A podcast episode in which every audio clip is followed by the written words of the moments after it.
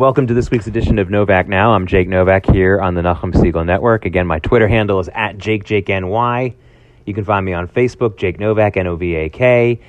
And somewhat sadly, if not very sadly, uh, this week's edition of Novak Now is going to have to touch on a number of the same topics of la- as last week's edition of Novak Now because whereas I focused very closely on the comments of uh, and, and, the and the trip that was canceled for Congresswomen Ilhan Omar and Rashida Tlaib, uh, that story got ignited even further, as I think a lot of people expected uh, in the past week when on Monday, uh, the 19th, August 19th, uh, Ilhan Omar and Rashida Tlaib held a news conference in Minneapolis. Uh, smart of them to do it in Minneapolis because just about all the news media that would have been there to challenge them on some of the things that they said wasn't going to go all the way to Minneapolis. Uh, so they basically had a free platform to say a number of the you know the usual inaccuracies and some of them quite dangerous inaccuracies and lies about Israel. Um, they got to play it up for all it was worth. And then, of course, then the story got escalated even more on Tuesday when President Trump criticized them and then made the statement that he can't understand how Jews can continue to vote for Democrats who don't denounce and continue to basically promote people like Omar and Tlaib. And he said they're being very disloyal, meaning obviously disloyal to the Jewish people, disloyal to Israel, which is something he said actually that explicitly the next day for all those who were trying to take advantage of the comments and make it sound like he was saying they were disloyal to the United States. I don't want to go through the deliberate attempts by some people to continue to use President Trump's words and to de- uh, uh, um, define them in the worst way possible. This is a game that has, they've been playing with Trump ever since he started running for president, since the first day he announced for president, when they decided to change his comments about obviously some illegal uh, uh immigrants in Mexico and, and pretended that he was talking about all immigrants, legal or, or illegal from Mexico.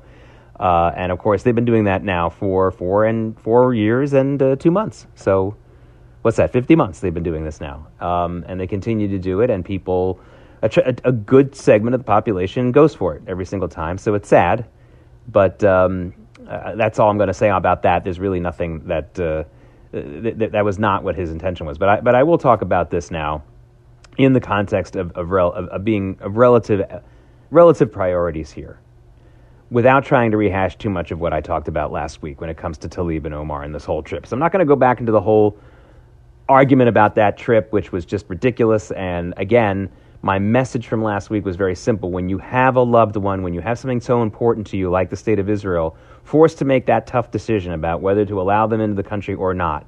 And we know that there are strong arguments on both sides for what could have been their decision there, Israel's decision there. When the decision is made, you support the one that you love for making a, a reasoned decision. Like I said, there were many good reasons not to allow them into the country. So you don't have to go around repeating all the reasons not to get them in the country. You just say, look, Israel had a tough decision to make. We support Israel. This, that's the most important thing, and I support them now, and I hope that they don't get too bashed for making a tough decision. That's what everyone should have been saying. And uh, some people did, some people didn't. It's disappointing. Some of the folks who decided to pretend like they were the smartest little boy in the class and continue to show how much smarter they are. And that really brings me to the theme of of this edition of Novak Now because I'm going to talk about three different topics, but they all flow into the same thing, and that is resolve. And that is teamwork. And I think for a lot of people in this country, especially people who think that they're intellectuals and real intellectuals, but especially people who think that they're intellectuals, the idea of teamwork and showing support for either an organization or a country or a people, especially if it's your own people, is something that makes them uncomfortable. And I think the biggest reason is they want to try to show how much better they are than the group mentality. They're afraid of the group mentality. They believe that the group mentality has led to a lot of bad things.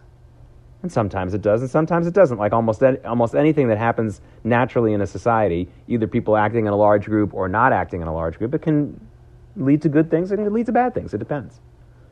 So I think that there's an issue that we have as resolved, and I think as as Jewish people of all levels, all levels of of Jewish people, and by that I mean the very very Orthodox and the very very secular. I think that there's an issue of resolve that and supporting one another just because we're Jews is a real problem that we have. It's something that really turns too many Jews off, and it's, and it's disappointing. And, and it doesn't have to be that way. It doesn't have to be that way. When you see Jewish people, again, Jewish by birth, standing with Tlaib and Omar like, they, like a couple of them were on Monday, supporting their hatred for Israel and supporting their, their words that lead to, to death. I mean, let's, let's face it, if you're a Jew in Europe or other parts of the world, this kind of talk about occupation, you know, uh, these loaded terms, uh, th- these, are, these words are used as excuses to go attack Jews. And it's happened so many times that I don't even have to justify that with, by listing all the examples. I don't feel like doing that, but you know, it's that, you know that you know that I'm telling you the truth. And there are Jews who seem very intent, whether it's the two or three Jewish women who stood with Tlaib and Omar on Monday shamefully, or somebody like Peter Beinart who, who uses the most vile terminology about Jews who live in the West Bank and, and, and, and really shows great support for those who are killing Jews, not only on the West Bank, but in Europe and others, and using that as an excuse. And people like that, I think their biggest motivation is they really want to stand out. They're very, very devoted to their own individual, individualism. It's very, very important to them. And one of the things that you learn when you're part of, of Klal Yisrael is that you're, you're one of many people. And I've, I've spoken about this before about how the state of Israel really rubs people who can't get into to join that kind of a group mentality, even for a good reason. It really rubs them the wrong way. Uh, the scenario I talk about is that, you know, listen, there are a lot of Jewish men, I'm, I'm one of them, and I've, I've been guilty of this myself, who are very proud of their Jewish education and very proud of, of how smart they think they are. Again, I've been guilty of it myself. I'm working on it. And then you go to Israel and you're humbled. Now, I think it's great. I think it's great that I go to Israel and I'm humbled because everyone is, is, a, is in many ways a better Jew than I am in Israel, in, in, in, in, a, in a good, in many different important ways. And even even if they're just sort of living there and contributing to the state, but of course, people who are very well educated. So, again, even here in New York, the number one Jewish city in, in North America, almost everywhere I've worked, where there have been other Jews, et cetera, et cetera, I've always been the go to guy in the office to ask like the Jewish questions, to ask Jewish history questions, ask questions about Israel, ask questions about halakha, you know, Jewish law. That's fine. And then I go to Israel, and everybody's like me and a lot smarter. And it's a good, humbling experience. I am I'm, I'm proud of the fact, this is where I'm not being humble, I'm proud of the fact of the way that I take it when I go visit Israel. And I see, hey, because, because I make up for it, it, what comforts me is like, hey, I'm part of this people. And there's different things that I can do other than just being someone who rattles off trivia or answers certain people's questions here in the States. And I think that people like Noam Chomsky and a lot of Jew, especially Jewish journalists who go and visit with Benjamin Netanyahu, they don't like getting humbled in that way. They don't like that at all. They like being the smartest little Jewish boy in the class. They like being an individual that stands out. And in Israel, a Jew doesn't really stand out, right? It's a Jewish state. Smart Jews don't really stand out so much in Israel. It's one of the reasons why academia in Israel is so, so competitive and kind of nasty. That movie Footnote, uh, which came out maybe six, seven, eight years ago, that, that was so widely uh, uh, praised, uh, is, uh, is, is a really good good good depiction of the academic uh, um, culture in Israel. Um, you got a lot. You got a lot of smart little Jewish boys and girls in in, in Jewish academia in Israel, and it's kind of hard to stand out. And it leads to a lot of you know a lot of anger and a lot of angry sentiment. And uh, that's true of academia in the United States also. Uh, you could make a, a, they could really make a, a, U.S. version of that movie and set it in maybe some Ivy League university, and it would it would still work, I think, on some levels. But there's something about supporting Israel publicly and supporting Israel uh, regularly that rubs certain arrogant, I think, mostly, and people who cannot come to terms with the fact that they're just one person, that rubs them the wrong way. And it's too bad because at some point in your life, you've got to join a team. You don't have to always be on that team. It should be one that's really worth being on, like your own family, things like that. And there comes a point where showing how you differ from the team that people expect you to be on is less and less impressive. You know, if you're going to be a whistleblower in a corporation that's stealing money, I think that's that's impressive. Uh, depending on how much money you were stealing before you decided to go straight. You know, a lot of these whistleblowers and corporations, by the way, this is something you learn if you really follow financial financial news closely. A lot of them are in on the take for a long time and then they decide to go straight.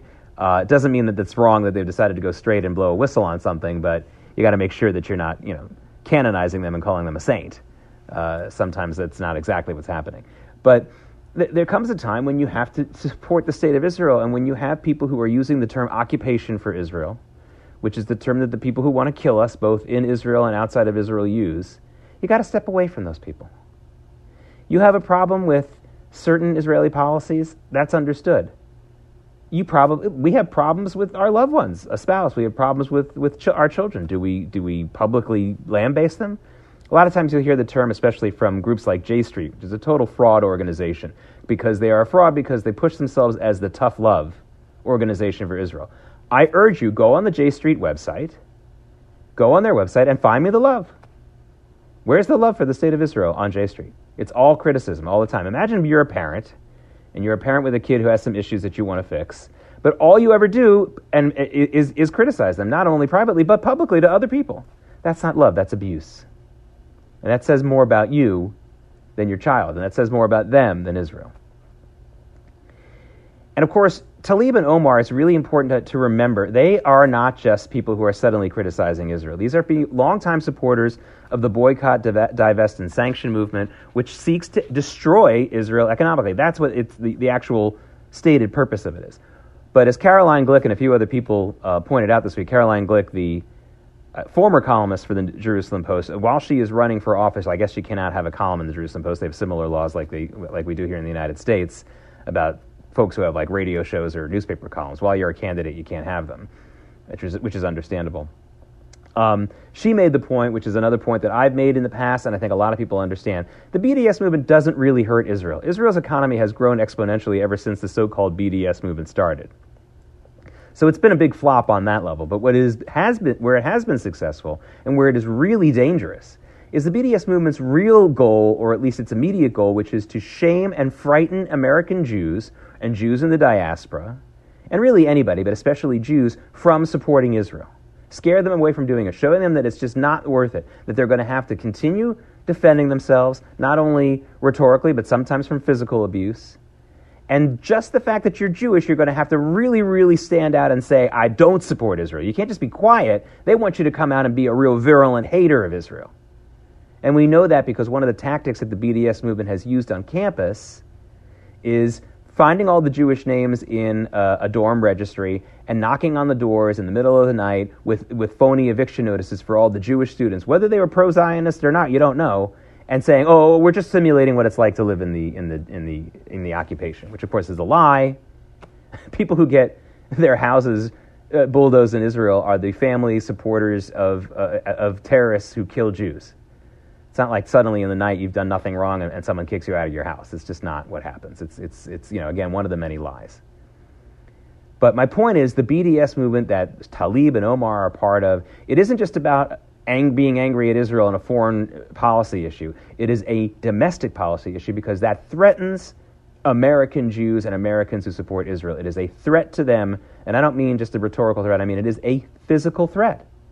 They are, are to be a BDS supporter in a country other than Israel is to threaten those who support Israel and to try to scare them away from, from supporting Israel publicly.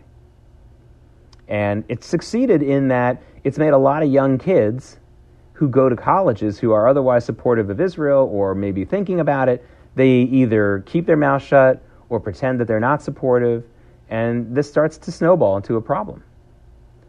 You know, I have a lot of people, who, I've had people that I work with who are very, very secular Jews who say to me, you know, my kids, they they don't really care about Israel, or they really don't like Israel, and they make it sound like it's Israel's fault. Like, listen, your kids are, are have been brainwashed by the people who are trying to, to smear Israel. You want to you want to blame Israel for that? Go ahead, but it's it's outrageous. It's outrageous. So this, though, again, is part of a test of our resolve as Jews. Not only our resolve to push back on the BDS folks, that's obvious. And there are wonderful organizations like Stand Up for Israel and people who go on campus to give Jewish kids and, and kids who support Israel, obviously a lot of evangelical kids as well, give them the ammunition to stand up and to have the courage to stand up for Israel. And I love all those organizations, and you can find them online, and they're fantastic. But I'm not just talking about that kind of resolve. I'm talking about the resolve to support our fellow Jews who are in a certain situation and to stop trying to be smarter than the, every, everybody else. It's really frustrating to me to see, to see this because, again, this was something that I talked about last week with the people who couldn't help themselves but go out of their way to talk about how much smarter they were and how they would have done it differently than Israel did with the banning of Tlaib and Omar's trip. It was so, it's just so, so important to so many people, especially Jewish people, I think, to show how smart they are you know, it's, it's amazing to me how someone can have the gall and the chutzpah to do that. You're not living in Israel, A. You're not the Israeli government or the Israeli military who has to deal with life and death situations every single day. But but it's important that as a you know as a rabbi of some synagogue in, in Nowheresville or the, the rabbinical assembly or whatever Jewish group you are, you've got to put out, a, including AIPAC by the way, which is so disappointing. You've got to put out a statement about how how how it was so you know it, it wasn't that smart for Israel to do this. They, they should have done what, what I think. I mean, just think about that. The arrogance, the hubris, the, the, the, absolute chutzpah to say something like that publicly and continue to do so after Tlaib and Omar had this news conference on Monday, which was so, so difficult to watch. It went on forever. They trotted out all these lies and people who were there to, to, to cry crocodile tears over lies and to smear Jews and to put Jews in serious danger. You had Rashida Tlaib crying about the checkpoints, and not 48 hours later, somebody at, a, at, the, at the Allenby Bridge checkpoint between Israel and Jordan tried to strangle to death uh, uh uh, someone, a, a, Jewish person, uh, someone actually who worked for the, the Israeli government, uh, you know, in that area. Is she, is she the reason why that attack happened? I don't know. Wouldn't be surprised. Wouldn't be surprised if she somehow inspired that, that, that attempted murder. But all of us need to get tired of this smarter than thou, holier than thou kind of thing going on here.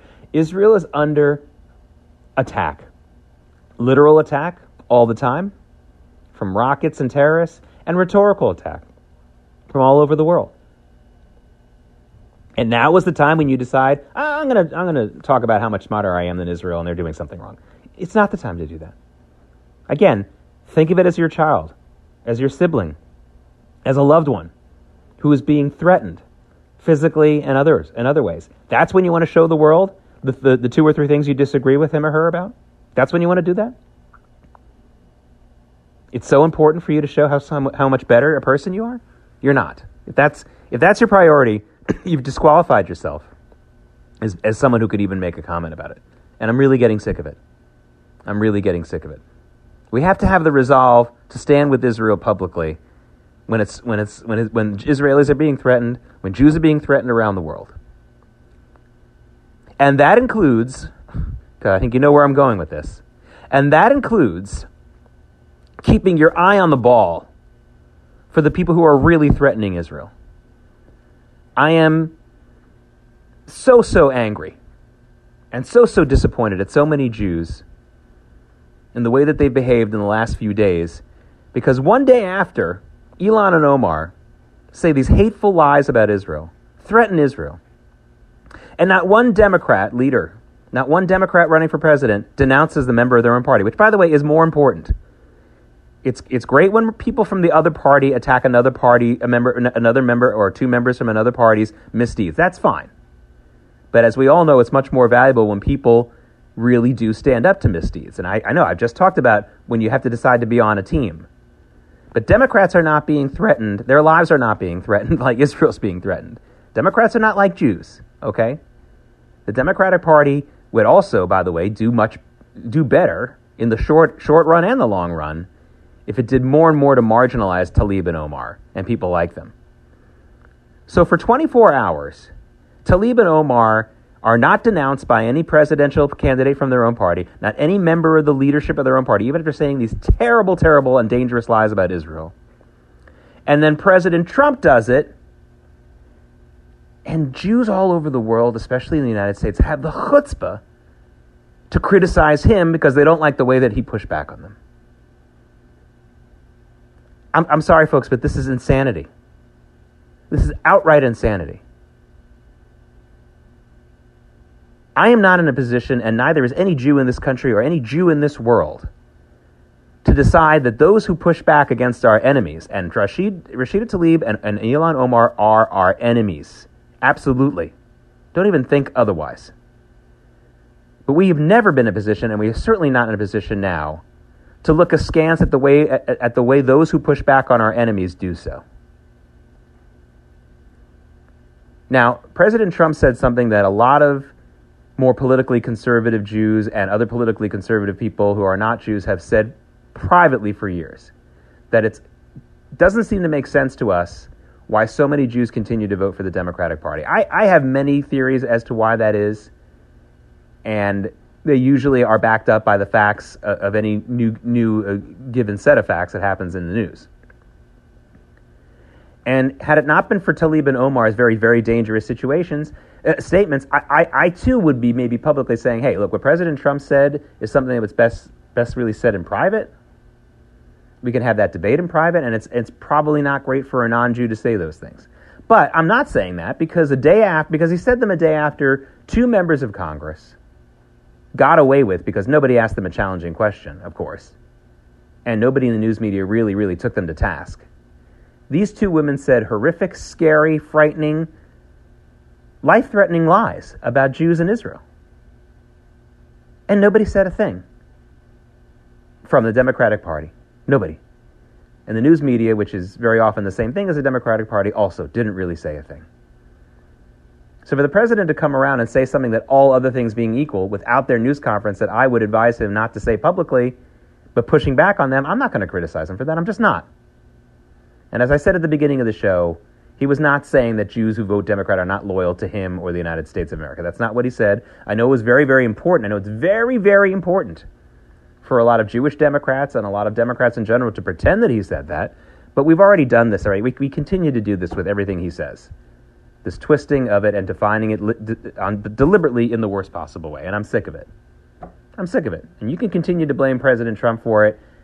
That's, that's silly. He's not the one who's having his words twisted in this way, and it's really frustrating. But this is not about defending President Trump. This is about understanding that there are so many people, even including those who feel that they support Israel, who have their priorities messed up.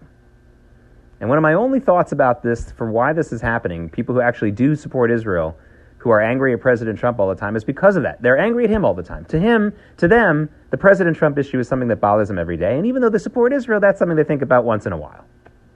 But every day they wake up and they see Trump and, and he, he, he triggers them in some way. He gets them super angry. And that's the thing that they want to deal with first. And they start losing their perspective. And this is what happens to people in relationships too. You have a job that's bothering you, and every day you got to go to the job and spend a lot of hours on the job and so you come home and you take it out on your wife and kids or your husband and kids. This happens. This is this is this is the, this is life for millions of Americans and people all over the Western world, by the way. But you got to have your priorities straight. You know, I, I, have a lot of tough days at work, and and and I hope that I'm coming home every night and then waking up the next morning without pushing using that frustration and bringing that into the house. And sometimes that means keeping some stuff to myself because it's just not worth complaining in front of people and sometimes it doesn't. But the point is, this anger at President Trump that a lot of Jews are facing right now, again, I'm talking about the Jews who support the state of Israel, not the ones who don't. But those who decide that, that, that pushing back up against Trump is more important than this once in a while thing they, they think about with Israel, you have your priorities mixed up. Supporting Israel and your fellow Jews needs to be your everyday thing, and your Trump anger needs to be a once in a while thing. And if the way that the news media is so obsessed with everything he does is, is making it hard for you to put that in perspective, then, then pay attention to something else. Read a book. Get off the news sites. Read the Ulysses Grant book by Ron Chernow. I think I've already praised that book a couple of times here on, the, on Novak Now here on the Nachum Segal Network. Do, do something like that. But you must have the resolve to support Israel when it's being threatened in this way. Now, if somebody other than Ilhan Omar and, and Rashida Tlaib want to criticize something else about Israel that is within reason to criticize it, and is not an existential threat to Israel, fine, feel free. That that's th- th- there are plenty of times to be public about that. I I've been critical. I, I don't like the way Israel's chief rabbinate works. Uh, to me, changing that and criticizing that is in no way ganging up on Israel or threatens it existentially. But existentially, but if you are someone who wants to talk about the occupation, which is a, just a false term, or if you're someone who wants to talk about an Arab ban, a Muslim ban, which is what Ilhan Omar said Israel has, which is, of course, also a ridiculous lie. Muslims have incredible rights in Israel compared to every Muslim country. If, you, if, that's, if that's when you decide to gang up on Israel and join on the bandwagon, then you have your priorities all wrong. And yes, I think that by deciding to focus on President Trump and having a, a, fit about what he had to say, as opposed to what Tlaib and Omar had to say, is, is a sign that your priorities are mixed up. You know, I, I mean, imagine if, because he didn't do this, imagine if, if President Roosevelt during World War II had indeed bombed the tracks to Auschwitz, or maybe even bombed the crematoria, and one or two Jews had died in those actions, which would have been a tragic thing. Imagine if the Jews of the United States decided to only focus on the Jews who were killed in the bombings of, again, they didn't happen, in, in the bombings of what should have happened, the bombings of the tracks to Auschwitz, and we decided to only focus on the one or two Jews who died as collateral damage in those attacks. That's what we're doing right now, folks. Yes, President Trump inelegant, inelegantly pushed back on Tlaib and Omar, but thank God he pushed back on them. Thank God because nobody else in the leadership of this country really was. It's certainly not anyone in the leadership in the Democratic Party or in the news media. I'm sorry, folks, but we are not in a position as Jews to start picking and choosing who defends us and how they defend us. Especially when we're talking about statements here and not something like, you know, it's not like President Trump went and had them murdered. But again, if your if your day to day, twenty four seven obsession is your hatred of President Trump and your fear of President Trump, which really uh, get over it. But if that's your that's your, that's your thing every day, then yeah, it's going to be really hard for you to see the forest for the trees, which is Israel's existence is being threatened by people like this. Jews who support Israel are being physically threatened in many ways.